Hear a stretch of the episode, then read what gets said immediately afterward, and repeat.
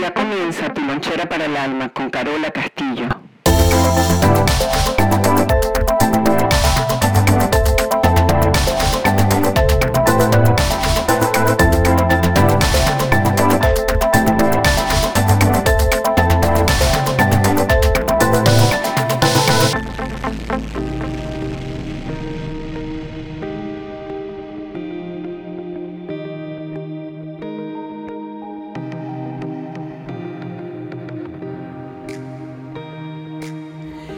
Bienvenidos a todos donde sea que estén y haciendo lo que sea que estén haciendo. Esta es tu lonchera para el alma y recuerda que la primera opción no sea sufrir, porque sufrir estamos condicionados a eso todo el tiempo porque no sabemos qué hacer para tomar una decisión. El sufrimiento nos ancla en repeticiones y nos acostumbramos entonces a sufrir en vez de salir de ese agujero negro.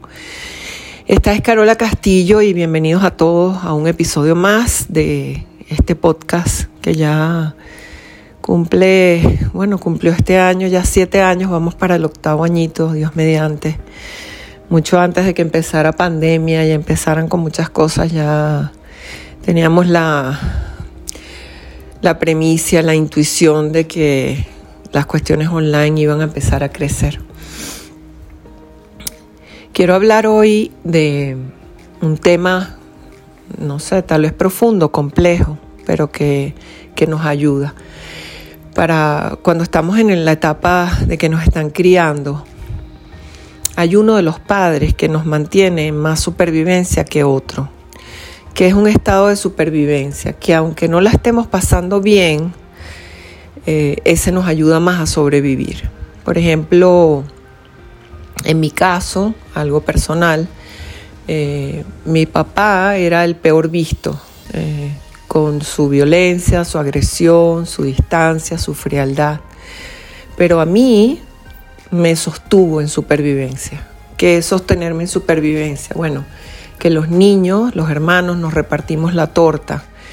Y lo que fue para mí no fue para mis hermanos. Entonces mis hermanos se sostuvieron más con mi mamá y yo me pude sostener más con mi papá. Quiere decir que aunque la familia o el clan vea de forma negativa a quien nos puso en supervivencia para ayudarnos a, a sostener todo lo que estaba sucediendo en ese momento en la infancia, que es muy duro, otros la estaban pasando con otras personas diferentes.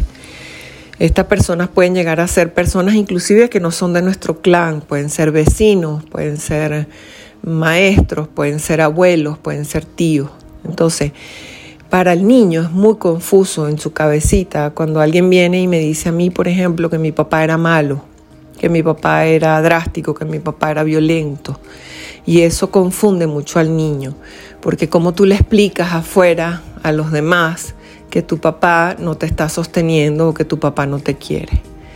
Entonces eso, eso se parte en dos y para el niño es muy confuso. Y este tipo de, de psicosis, porque terminamos muy, muy confundidos, que al final termina siendo esta, bueno, esta pequeña locura. Uno no entiende qué le dicen a uno afuera y qué le dicen a uno adentro. Eh, ¿Cómo normalizar esto? ¿Cómo entender esto cuando somos adultos? Que la supervivencia va a generar unos vínculos que no nos imaginábamos. Esos vínculos algunas veces son con las personas que tal vez para otros no fueron prudentes, no fueron eh, sostenedoras, amorosos. Una de las consecuencias más grandes que vamos a vivir en la ruptura con los hermanos es que unos hermanos, de un ángulo se va a ver que uno es favorito de uno y del otro ángulo uno ve que mis hermanos eran favoritos de mi mamá. Y los hermanos pagamos este precio el precio de la ruptura, el precio de la no comunicación, por rabia, por soberbia, por competencia y muchas veces y por encima de todo sobrevivencia. Quiere decir que si yo era aliada de mi papá porque me mantenía a salvo, quiere decir que tenía concesiones que no tenían mis hermanos, tal vez un poquito más de cariño. Eso hace que ahora de adulto, ¿verdad? Sea difícil entender que tú fuiste el preferido, yo fui la preferida, etcétera, etcétera. Algunos hermanos llegamos a crecer y podemos entender esto, hacerlo consciente.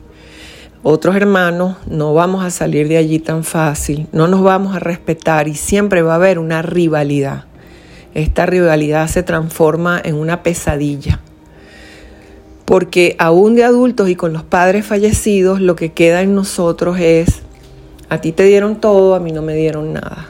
Mi mamá me escribía cartas mientras yo estudiaba en Estados Unidos y me escribía en estas cartas y me decía, eh, nosotros no tenemos que comer porque tu papá te lo da todo a ti. Y estas son cosas que van quedando en el tiempo y quedan en, en el inconsciente de uno que tarde o temprano van a salir. Una de las dinámicas que va a surgir en este tiempo es que los hermanos, por culpa, creemos que debemos auxiliar a los otros hermanos. Llegamos a sentir culpa del poquito amor que recibimos de alguno de los padres. Llegamos a sentir remordimiento, inclusive nos sentimos como más afortunados que ellos y eso lo vamos a expiar con una ayuda, con una ayuda y tratamos a los hermanos como con lástima, como que tú no pudiste y no hay nada más arrogante que no ver esto, que no darse cuenta. Los papás les podemos dar una ayuda em, eh, puede ser eh, económica, una ayuda de cierta clase. Para los hermanos deberíamos más bien eh, ser especialistas en algún obsequio en Navidad o algún obsequio en cumpleaños. No deberíamos pretender sostener a estos hermanos porque definitivamente lo hacemos por culpa, porque creemos que recibimos más que ellos, o porque queremos mendigar su amor y decir, oye, yo no tuve la culpa de que este Señor me sostuviera más que a ti. Entonces esta rivalidad y esta competencia en el tiempo se traduce en una gran factura dentro de, la familia. Y pocos salimos de allí con esa comprensión, otros no salimos nunca.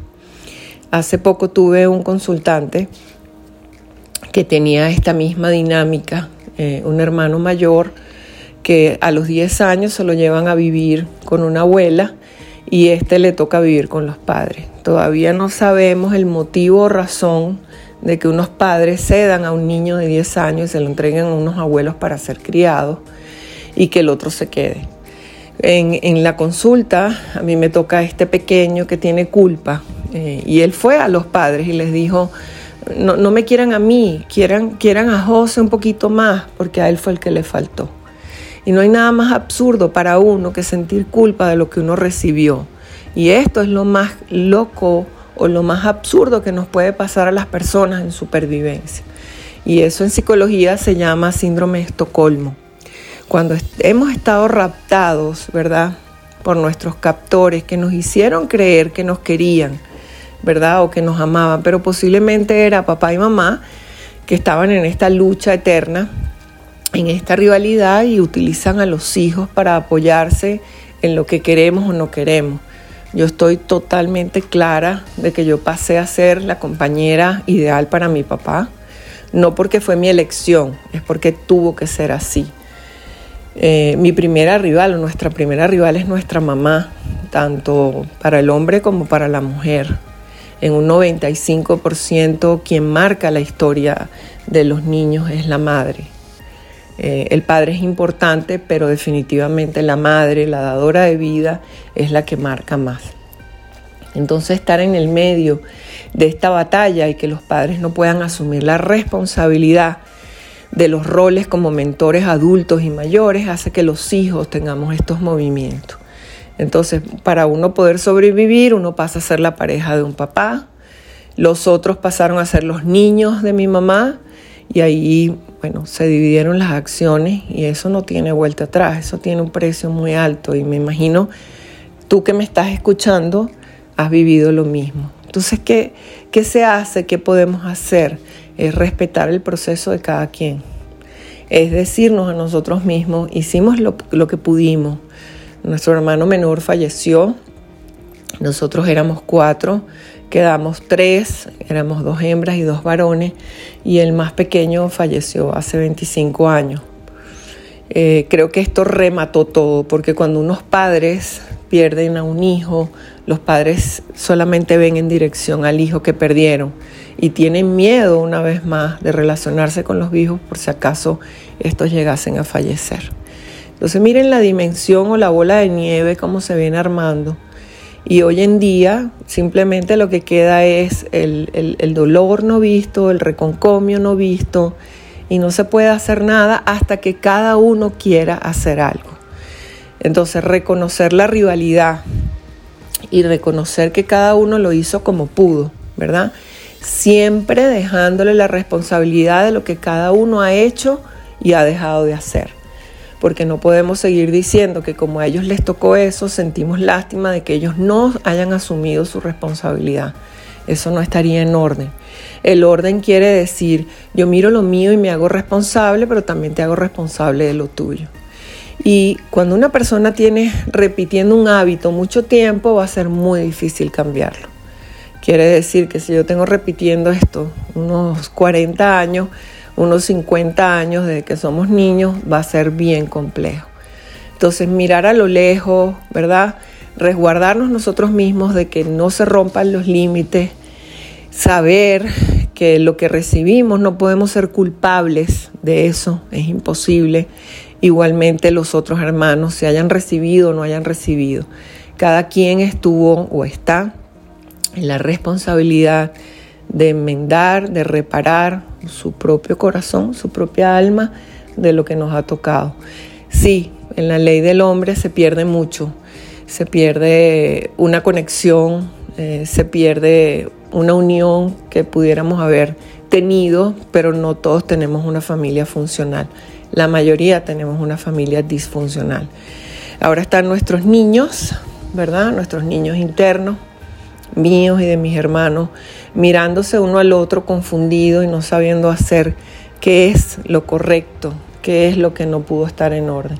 Si dejamos que esos niños sigan descarriados y abandonados, va a ser muy difícil en el tiempo que ellos puedan conseguir cobijo, abrigo, protección. Entonces cada uno tiene el derecho de vivir sus heridas como decida.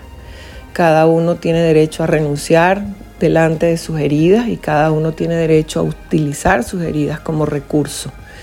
Pero definitivamente llegar a ese trasfondo va a ser un, trabajo eh, y requiere de, de soltar muchas cosas, soltar la soberbia, la amargura y el resentimiento.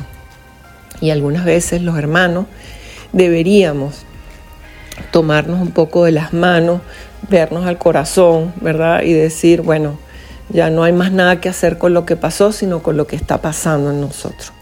Y podríamos darnos una gran oportunidad de vernos, contarnos las cosas y no dejar que nadie más interfiera entre nosotros. Bueno, gente bella, hoy, tal día como hoy que estoy grabando este podcast, eh, se celebra el Día de los Muertos eh, y todas estas imágenes vinieron eh, porque la gente se pregunta, ¿Por qué alguien lloraría por el malo? Eh, ¿Quién es el malo dependiendo del observador? Algunas veces ese malo pudo haber sido hasta el señor Pablo Escobar, que mucha gente le prende velas y lo adora porque le suministró comida y vivienda a mucha gente. Entonces al final, cuando uno está en supervivencia, uno es un mendigo. Cuando uno está en supervivencia, uno no sabe a quién está amando uno. Y eso no se puede cuestionar. Después en el tiempo nos daremos cuenta. Pero que nadie me diga a mí que mi papá no me amó. Por lo menos mi niña estuvo a salvo de muchas cosas. Ahora la adulta sí tiene que decir, fue mucho para ti. No fue amor, ¿verdad? Fue solo supervivencia. Y ahora tú, como adulto, le tienes que dar todo a esa niña, a ese niño estuvo en ese, en ese campo de batalla entre varias personas para sobrevivir. Un niño está diseñado para aprender. Un niño es cemento donde tú vas a poner su huella eternamente y ahí se le va a quedar. Y los adultos tenemos que venir a hacer ese trabajo. Para poder llegar y ser verdaderamente espirituales, el trabajo comienza allí, porque ahí está nuestro niño en su realismo mágico, ilusionado, eh, con ganas de ser querido y sostenido. Y fue el que tuvo que aprender del mundo invisible. como hoy, ¿no? Que es celebrar a los que están, a los que no están, y recordar sus historias como las propias que tenemos, porque ellos fueron los que plantaron sus historias en nosotros. Pero como adultos podemos discernir, no normalizar las cosas, tomar responsabilidad de que estuvo bien y que no estuvo bien, pero nunca separarnos de una persona que nos mantuvo en supervivencia, porque para el niño sería aterrador perder a la persona, ¿verdad? o esperar que alguien critique a la persona que no fue buena para ellos, pero sí fue buena para mi niña. Un beso, gente bella, se les quiere. Esta fue Carola Castillo y tu lonchera para el alma. Y recuerda, la primera opción, no sea sufrir.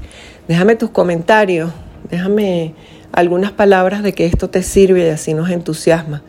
Y como dicen por ahí, bueno, danos un like, a ver si esta comunidad se permite seguir creciendo en educación y conciencia. Un beso, gente bella, se les quiere, cuídense.